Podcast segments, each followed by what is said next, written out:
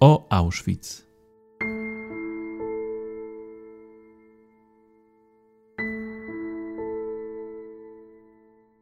Historia obozu Auschwitz jest niezwykle złożona. Łączył on dwie funkcje: obozu koncentracyjnego i ośrodka zagłady. Nazistowskie Niemcy prześladowały w nim różne grupy ludzi, a kompleks obozowy nieustannie rozbudowywano i przekształcano.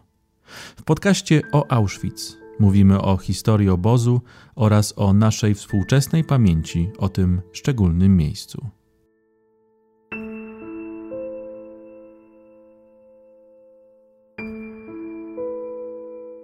Mogłoby się wydawać, że o historii takich miejsc jak Auschwitz wiemy już wszystko, bowiem minęło już kilkadziesiąt lat od tamtych wydarzeń i mamy dostęp do bardzo wielu dokumentów i tysięcy relacji świadków. Nie jest to jednak prawda. Cały czas poznajemy nowe fakty dotyczące historii obozu, o czym opowiada dr Piotr Setkiewicz, kierownik Centrum Badań Miejsca Pamięci. Gdzie możemy szukać źródeł nowych badań czy nowych interpretacji dotyczących i ogółów, i szczegółów historii Auschwitz? Możliwości są zasadniczo dwie. Albo próbujemy dokonać reinterpretacji tych materiałów, które były dotąd znane co nie jest niczym złym, ale również poszukujemy dokumentów takich, które mogą rzucić nowe światło na poszczególne wydarzenia w historii obozu, zwłaszcza takie, które były do tej pory nieznane i które pochodziły z archiwów, które były w dużej mierze niedostępne. Tak się dobrze składa, że w ostatnimi laty kilka takich poważnych zespołów dokumentalnych dotyczących historii Auschwitz zostało udostępnionych historykom. Mam tu na myśli przede wszystkim dokumenty pochodzące z archiwów e, rosyjskich, które w okresie bezpośrednio po wyzwoleniu Auschwitz zostały z terenu obozu zabrane i spędziły kolejne kilkadziesiąt lat w przepastnych archiwach dzisiejszego Archiwum Federacji Rosyjskiej w Moskwie. Wreszcie są to dokumenty udostępnione badaczom w Londynie i są to odszyfrowywane przez nich e, depesze wysyłane z obozu Auschwitz do centrali obozów koncentracyjnych w Oranienburgu czy to w Berlinie, które tyczą zwłaszcza okresu 1942, początku 1943 roku. Są one o tyle istotne, że pokazują w jaki sposób mm, funkcjonował system sprawozdawczości esesmańskiej i jak e, wyglądała kwestia wykonywania poszczególnych poleceń, które spływały tutaj do Auschwitz z gremiów właśnie w Berlinie. No i wreszcie są to też e, materiały z różnych innych archiwów, w Yad Vashem, w, w archiwum w Waszyngtonie, w National Archives itd., tak itd. Tak Także ostatnimi laty rzeczywiście ten e, zasób dokumentów znacząco się powiększył. Ważnym zadaniem historyka jest e, spoglądanie na dwa światy, bo z jednej strony mamy wspomnienia, relacje, świadectwa ocalałych i to są niezwykle ważne dokumenty, które mówią o takim osobistym świecie cierpienia ludzi i mówią oczywiście o wydarzeniach obozowych. Z drugiej jednak strony mamy dokumenty administracyjne, które pokazują nam rozwój, zmiany kierunków, pokazują nam, jak wyglądał obóz z perspektywy zarządzania, z perspektywy takiej, której nie znajdziemy w relacjach. Można powiedzieć, że dokumenty administracyjne to są te bezduszne dane, które nie zawierają w sobie tego pierwiastka ludzkiego. Zatem musimy znaleźć jakiś środek pokazujący te dwie perspektywy. Dla historyka e, najbardziej pożądaną chyba sytuacją jest e, taka oto, gdy materiały czy wiadomości z obu tych grup e, źródeł się wzajemnie uzupełniają. Bo jeśli chodzi o takie codzienne bytowanie w Auschwitz, to dokumenty esesmańskie dla zobrazowania tragedii ludzkich na poziomie takim właśnie indywidualnym są właściwie mało użyteczne. Natomiast z kolei, jeśli chodzi o działalność obozu jako biurokratycznej machiny, kwestii chociażby ustalenia odpowiedzialności poszczególnych zesmanów za podejmowane przez nich decyzje, tutaj e, relacje więźniów są mniej przydatne z tego względu, że e, nie mieli oni zazwyczaj po prostu kontaktu z ludźmi, którzy takie rozkazy czy decyzje wydawali. Tutaj niezbędne są właściwie dokumenty e, pochodzące z administracji SS.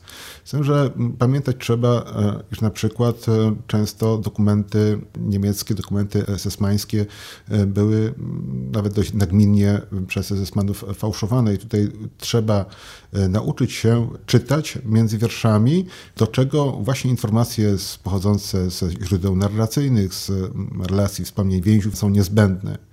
Przeciwnie, jeżeli więźniowie często w swoich wspomnieniach mają problemy na przykład z ustaleniem chronologii zdarzeń, to tutaj z kolei dokumenty administracji SS są nadzwyczaj pomocne, ponieważ najczęściej daty podawane w nich są e, zgodne z rzeczywistością.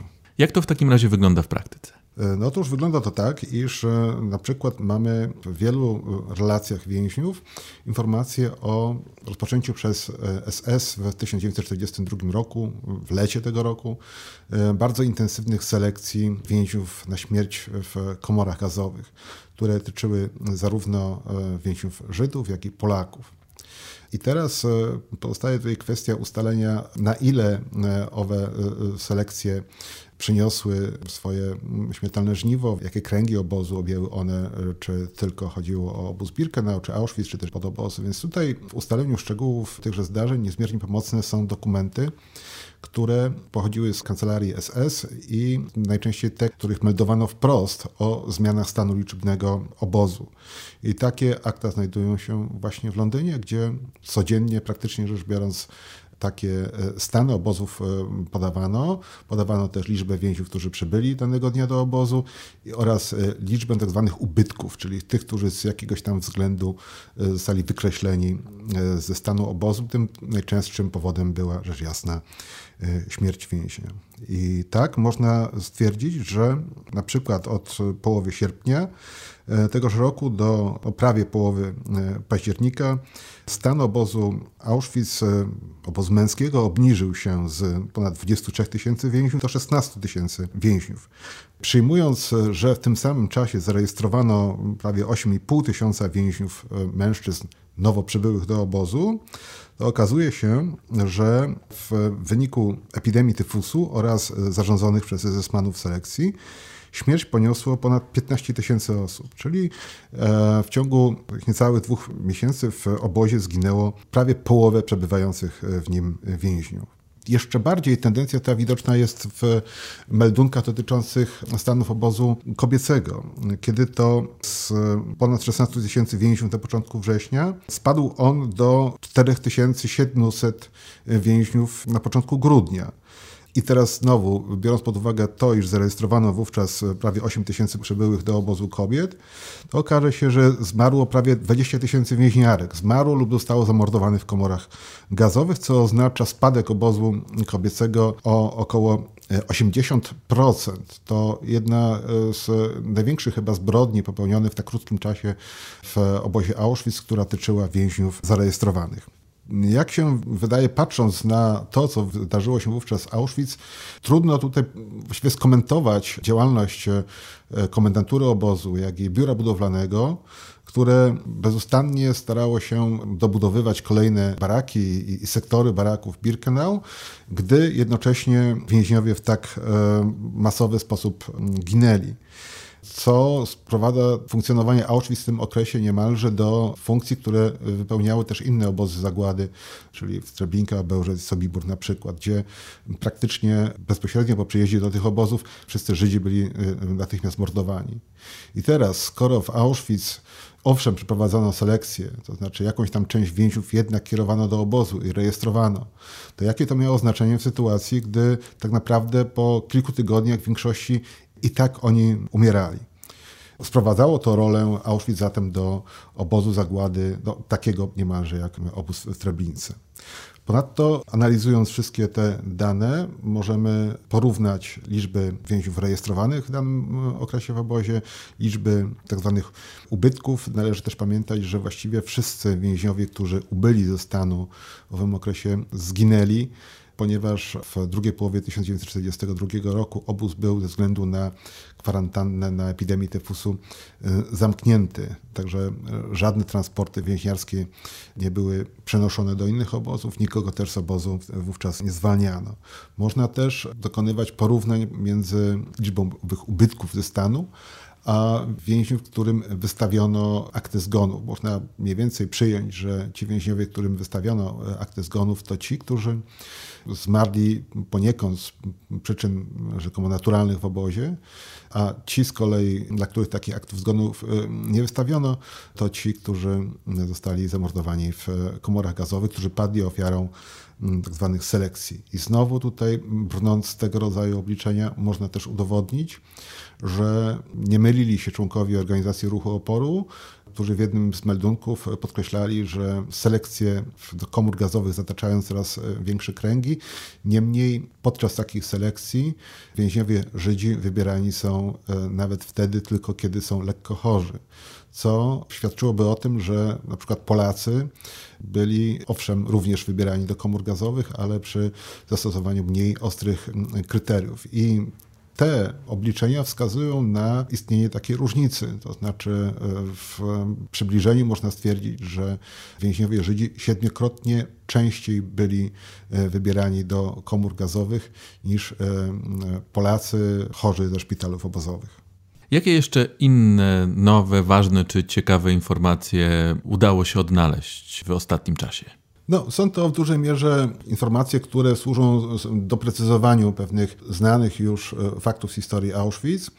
I jest to sytuacja znowu na tyle dla historyka istotna, gdyż e, pozwala za pomocą różnych źródeł potwierdzić zaistnienie danego faktu. Tutaj nie tylko e, może chodzić o relacje byłych więźniów, ale także zeznania SS-manów.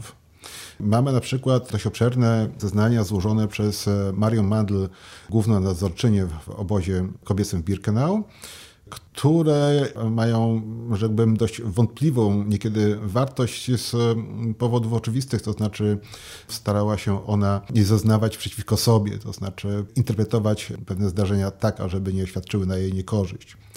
Natomiast pewne fragmenty tych zeznań są, jak się wydaje, prawdziwe i możliwe do zweryfikowania czy potwierdzenia. I tak na przykład, kiedy Maria Mandl twierdziła, że przybyła do Birkenau 8 października 1942 roku, kiedy to opowiedziała o tym, iż z powodu epidemii tyfusu bardzo wiele więźniarek było chorych na tyle, że traciły one świadomość, że nie ruszały się ze swoich prycz, że inne więźniarki poruszały się po obozie jak, jak malignie, nie sposób było właściwie sformować e, komand roboczych i e, z tego powodu również nie udało się podliczyć stanu e, obozu kobiecego. W związku z tym po przybyciu Marii Mandl ujęła mocno ster rządów i nakazała rozdzielenie kobiet, które były chore od tych, które mogły jeszcze pracować.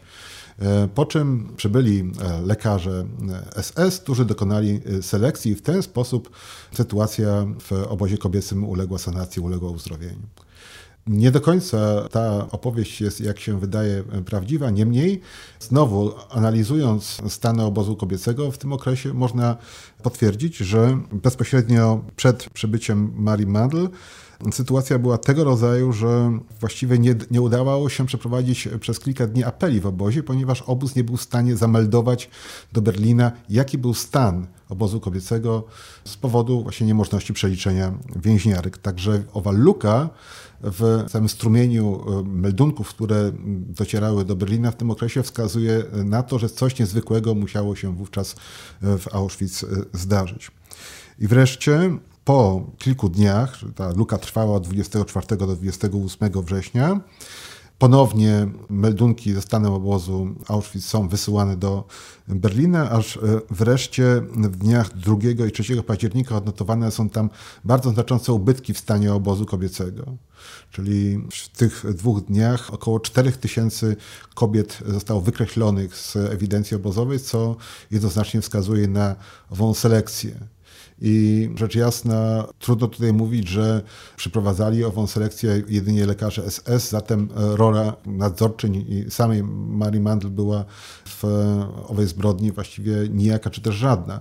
To właśnie ewidentnie na polecenie głównej nadzorczyni przeprowadzono wstępną selekcję, wydzielając ze stanu obozu kobiecego te więźniarki, które jej zdaniem nie nadawały się do pracy. I być może rzeczywiście tak się zdarzyło, że ostateczną decyzję w tej mierze podejmowali lekarze SS, ale tutaj część przynajmniej owego sprawstwa e, należy przypisać właśnie Marii Mandl. Analizując dokumenty administracji obozowej, możemy nie tylko uszczegóławiać, czy uściślać, czy weryfikować pewne rzeczy związane z funkcjonowaniem obozu jako miejsca selekcji śmierci tysięcy ludzi. E, to są też dokumenty, które mówią nam nieco o samym funkcjonowaniu obozu z, z punktu widzenia e, członków załogi obozowej i ich jakiegoś funkcjonowania w tym kontekście. Tak, tutaj po części owe nowe dokumenty są niezmiernie przydatne. Po drugie, w trakcie pewnego systematyzowania materiału źródłowego pojawiają się też nowe koncepcje, nowe idee, czasami dotyczą one e, zdarzeń, wydawałoby się z pozoru zupełnie błahych, ale niezmiernie dla obozu charakterystycznych. I tak wiosną 1943 roku dowódca załogi wartowniczej SS wydał e, rozkaz, w którym z wielką dezaprobatą odniósł się do wizyt e, grup cywilów, którzy zatrzymywali się na wiadukcie kolejowym wiodącym z Auschwitz do Birkenau. Jak zaznaczył, nie życzy sobie, żeby tego rodzaju sytuacje się powtarzały, ponieważ strefa interesów, na której leżał wiadukt, nie jest żadną promenadą. I teraz do tej pory właściwie nie wiedzieliśmy dokładnie, e, co też mogło się wówczas zdarzyć i dlaczego wzbudziło to taką irytację pana mm, e, dowódcy e, batalionu wartowniczego. Co w takim razie się stało? Wedle naszych ustaleń za praźródło tych zdarzeń można uznać wprowadzenie kwarantanny tzw. Tak Lagersperre dla nie tylko więźniów, ale również członków załogi wartowniczej, czyli wstrzymania od końca lipca 1942 roku wszelkich urlopów dla SS-manów doszło niemalże do czegoś w rodzaju no, buntu czy, czy okazywania sprzeciwu, tudzież po prostu szemrania zespanów, zwłaszcza przed świętami Bożego Narodzenia, kiedy chcieli oni wreszcie po wielu miesiącach e, owej kwarantanny wyjechać na urlopy do domu, ażeby spotkać się z bliskimi w, w czasie świąt. I tutaj przez pewien czas e, takie zgody wydawano warunkowo przy zachowaniu pewnego reżimu sanitarnego, ale już w lutym 1943 roku powrócono do kwarantanny, ponieważ wśród Żydów przywożonych e, do Auschwitz z get Białostocczyzny e, wykryto kolejne przypadki tefusu plamistego, co stanowiło istotne zagrożenie dla funkcjonowania obozu. I przez kolejne kilka miesięcy w związku z tym SS-mani musieli e, pozostać wewnątrz e, strefy obozowej, czyli właściwie garnizonu SS-mańskiego. E, nie mogli nawet wyjść do miasta, żeby tam w czasie przepustek spędzać wolny czas. Aż wreszcie w maju 1943 roku naczelny lekarz obozu doszedł do wniosku, że liczba przypadków tyfusu jest na tyle niska, że sytuacja wydaje się być opanowana. W związku z tym można wydać zgodę na wyjazdy SS-manów do swych rodzin. Niemniej, rzecz jasna, po tak długim czasie braku kontaktu z bliskimi, właściwie wszyscy sesmani z Auschwitz chcieliby natychmiast takie urlopy mm, otrzymać, co było rzecz jasna niemożliwe, no bo w, w takim układzie e, obóz nie mógłby funkcjonować. Dlatego mm, zaczęto tworzyć różnego rodzaju takie grafiki wyjazdów. Tam zgodzono się, żeby jedynie kilku SS-manów wyjeżdżało na pięć dni do swoich e, rodzin, po czym kiedy oni wrócą, to kolejni ich, ich koledzy z danej kompanii mogliby otrzymywać kolejne urlopy. Niemniej to powodowałoby, że przez kolejnych e, szereg miesięcy e, niektórzy Zasmani nie mieliby szansy do odwiedzenia swoich rodzin. Dlatego komendantura obozu wpadła na inny pomysł, to znaczy udostępniono e, rodzinom SS-manów, ich ojcom, matkom, braciom, siostrom, licznym narzeczonym, udostępniano pokoje gościnne, które leżały w gestii garnizonu SS pomieszczenie albo w hotelu esesmańskim obok dworca kolejowego, albo też wolne pokoje w domach, które e, uprzednio komendantura obozu skonfiskowała polskim właścicielom tychże budynków, którzy to Polacy zostali stamtąd wypędzeni, a e, domy przyjęła SS. Także owi bliscy SS-manów mieli tutaj szansę przyjechać na, na weekend, na kilka dni, a jednocześnie komenda garnizonu e, udzielała takim SS-manom przepustek, czy to na popołudnie, czy też niedzielnych. Także mogli oni wówczas spędzać razem czas, ale szczerze mówiąc, no, Oświęcim nie był jakimś atrakcyjnym miejscem pobytu dla członków rodzin Zesmanów. No, mogli oni co najwyżej zaprowadzić swoich rodziców czy rodzeństwo na przykład do miasta i pokazać im rynek, czy też kilka e, sąsiednich ulic. Zamieszkały zresztą przez Polaków w dużej mierze, także właściwie e, nie bardzo było wiadomo, co z nimi zrobić. Poza tym ludzie ci, rodzice na przykład ewidentnie musieli zadawać e, pytania e, swoim synom, pokaż nam, gdzie pracujesz, prawda? pokaż nam, gdzie mieszkasz. I tutaj był kłopot, ponieważ miejsca te, czyli sam obóz, e, na przykład Birkenau i koszary esesmańskie były formalnie dla cywilów zamknięte.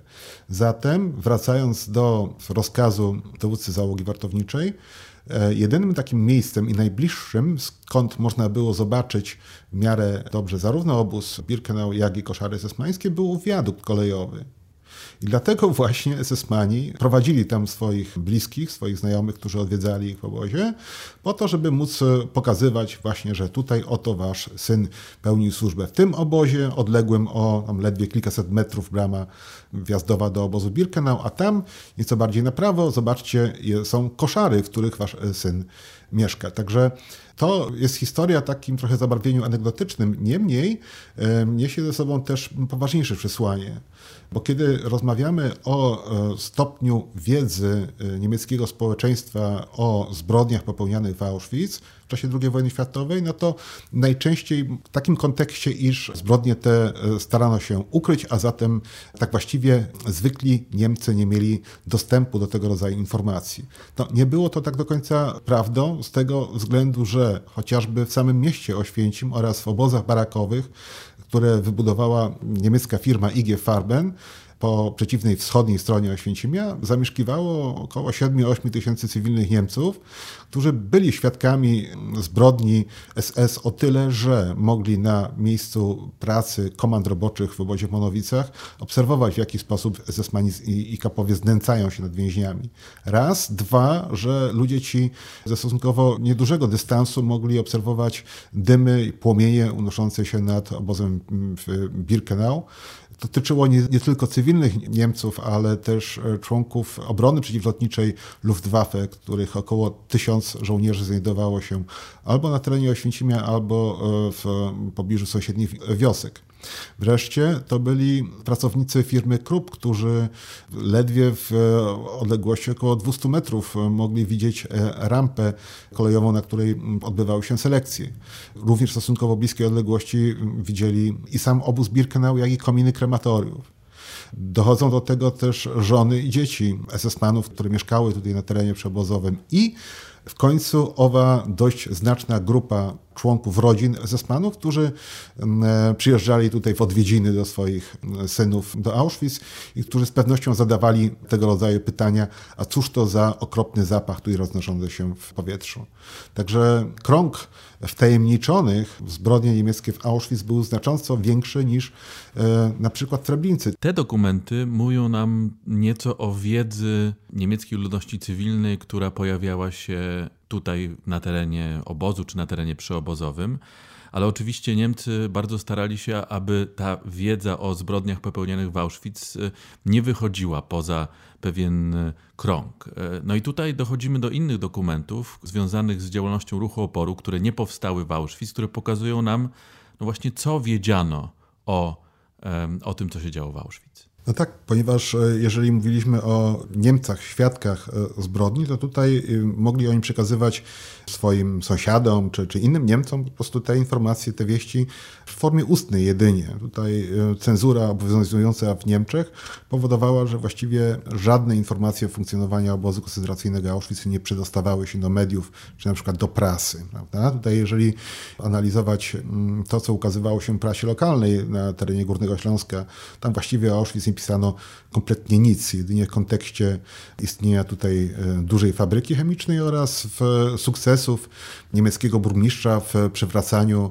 niemieckiego oblicza miasta Oświęcimia. O Auschwitz e, nie pojawiały się żadne wzmianki. Natomiast e, możliwość rozpropagowania informacji o obozie koncentracyjnym ewidentnie leżała tutaj w zakresie działania państw alianckich i też poniekąd polskiego rządu na emigracji na uchodźstwie w Londynie, który był praktycznie jedynym źródłem tego rodzaju wiadomości dla organów z kolei prasowych innych krajów alianckich.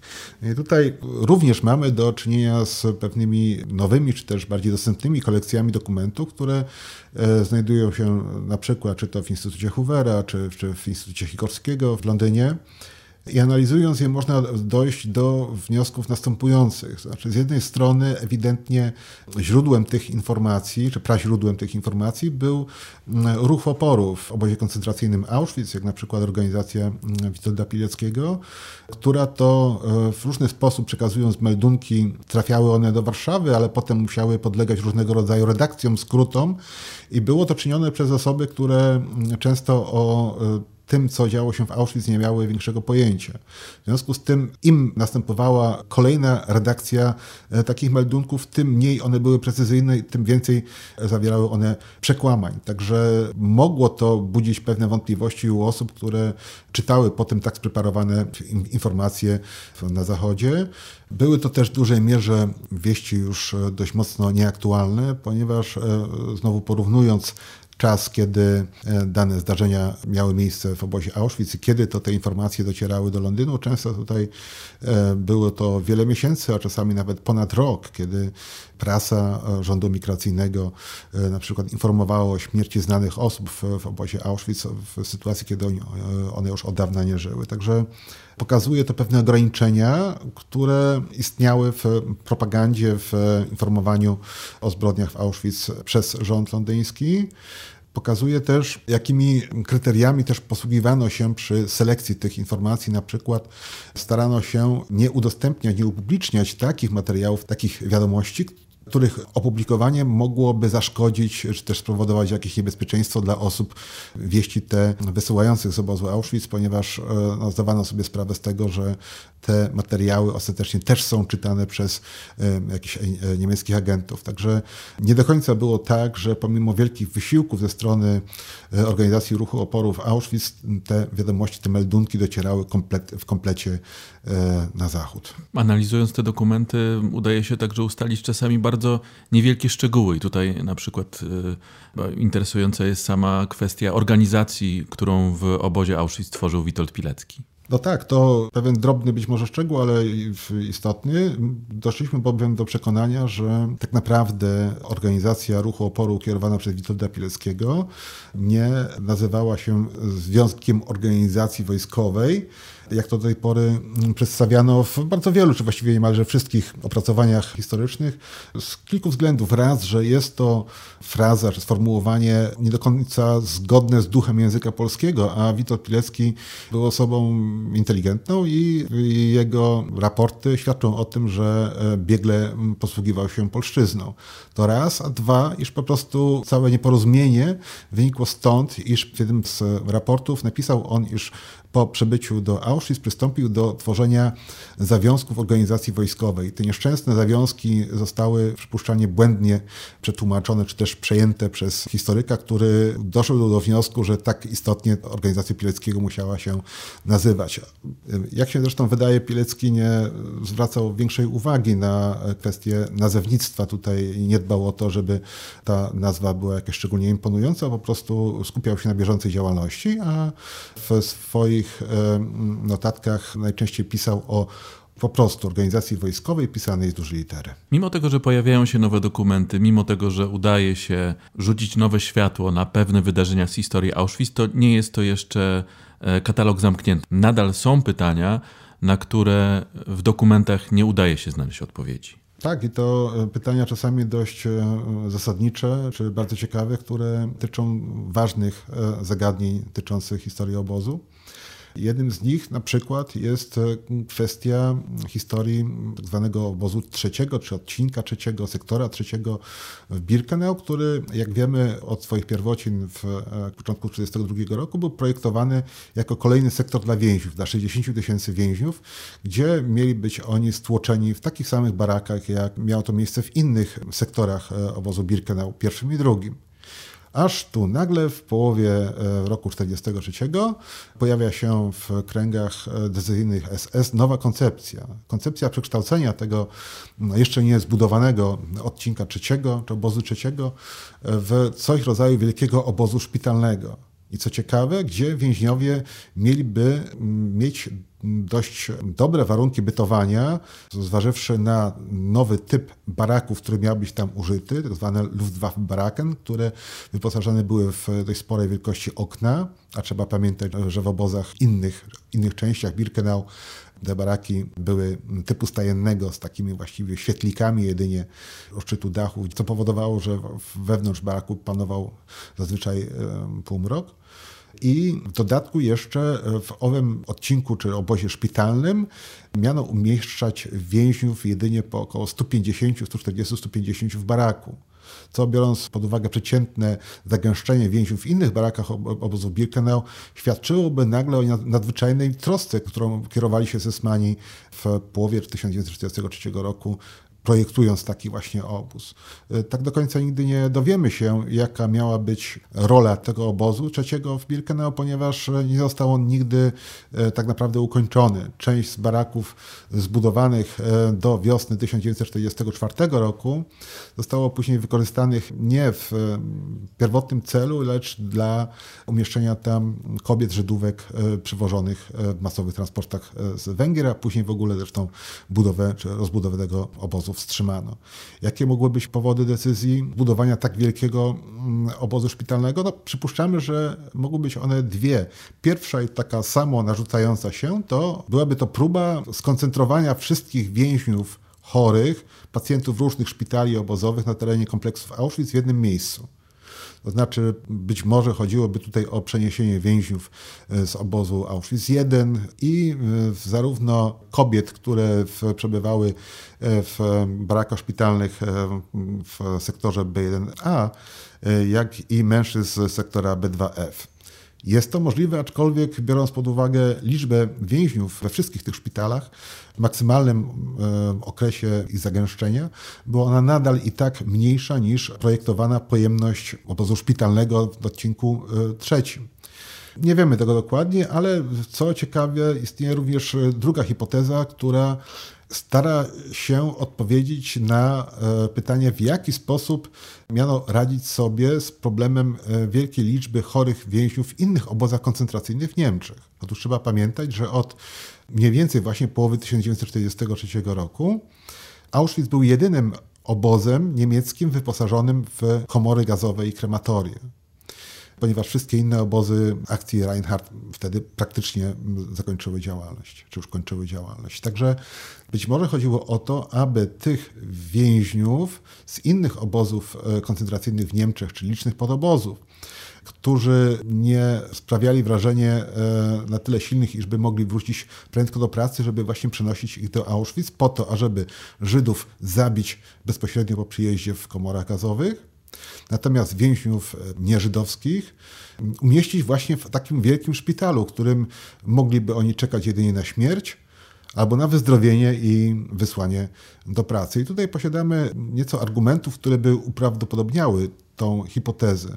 Przede wszystkim już w końcu 1943 roku wysłano do Auschwitz taki pierwszy duży transport inwalidów i więźniów chorych obłożnie, z którymi za bardzo nie warto było wiadomo co zrobić i później takie transporty trafiały do Auschwitz z tym, że E, głównie e, obejmowały one więźniów Żydów i po części też e, Romów. Były one nazywane w dokumentacji niemieckiej Rücktransporty, czyli transporty zwrotne. W dużej mierze to byli Żydzi, którzy właśnie z Auschwitz zostali przeniesieni do obozów pracy w Niemczech, do podobozów typu Kaufering na przykład i e, w momencie, kiedy po iluś tam miesiącach pracy w nieludzkich warunkach i w wycieńczeni głodem, byli tam uznawani za niepotrzebnych, w związku z tym odsyłano ich do Auschwitz zachowały się niektóre listy transportowe z takich właśnie transportów i co ciekawe wynika z nich, że wszyscy właściwie więźniowie Żydzi z tych transportów ponieśli śmierć bezpośrednio po przyjeździe do Auschwitz komorach gazowych, ponieważ później nazwiska tych więźniów nie pojawiają się w żadnych dokumentach e, obozu Auschwitz. Także być może ten niespodziewany pomysł wybudowania wielkiego obozu szpitalnego w Birkenau wiązać należy właśnie z tego rodzaju e, decyzjami.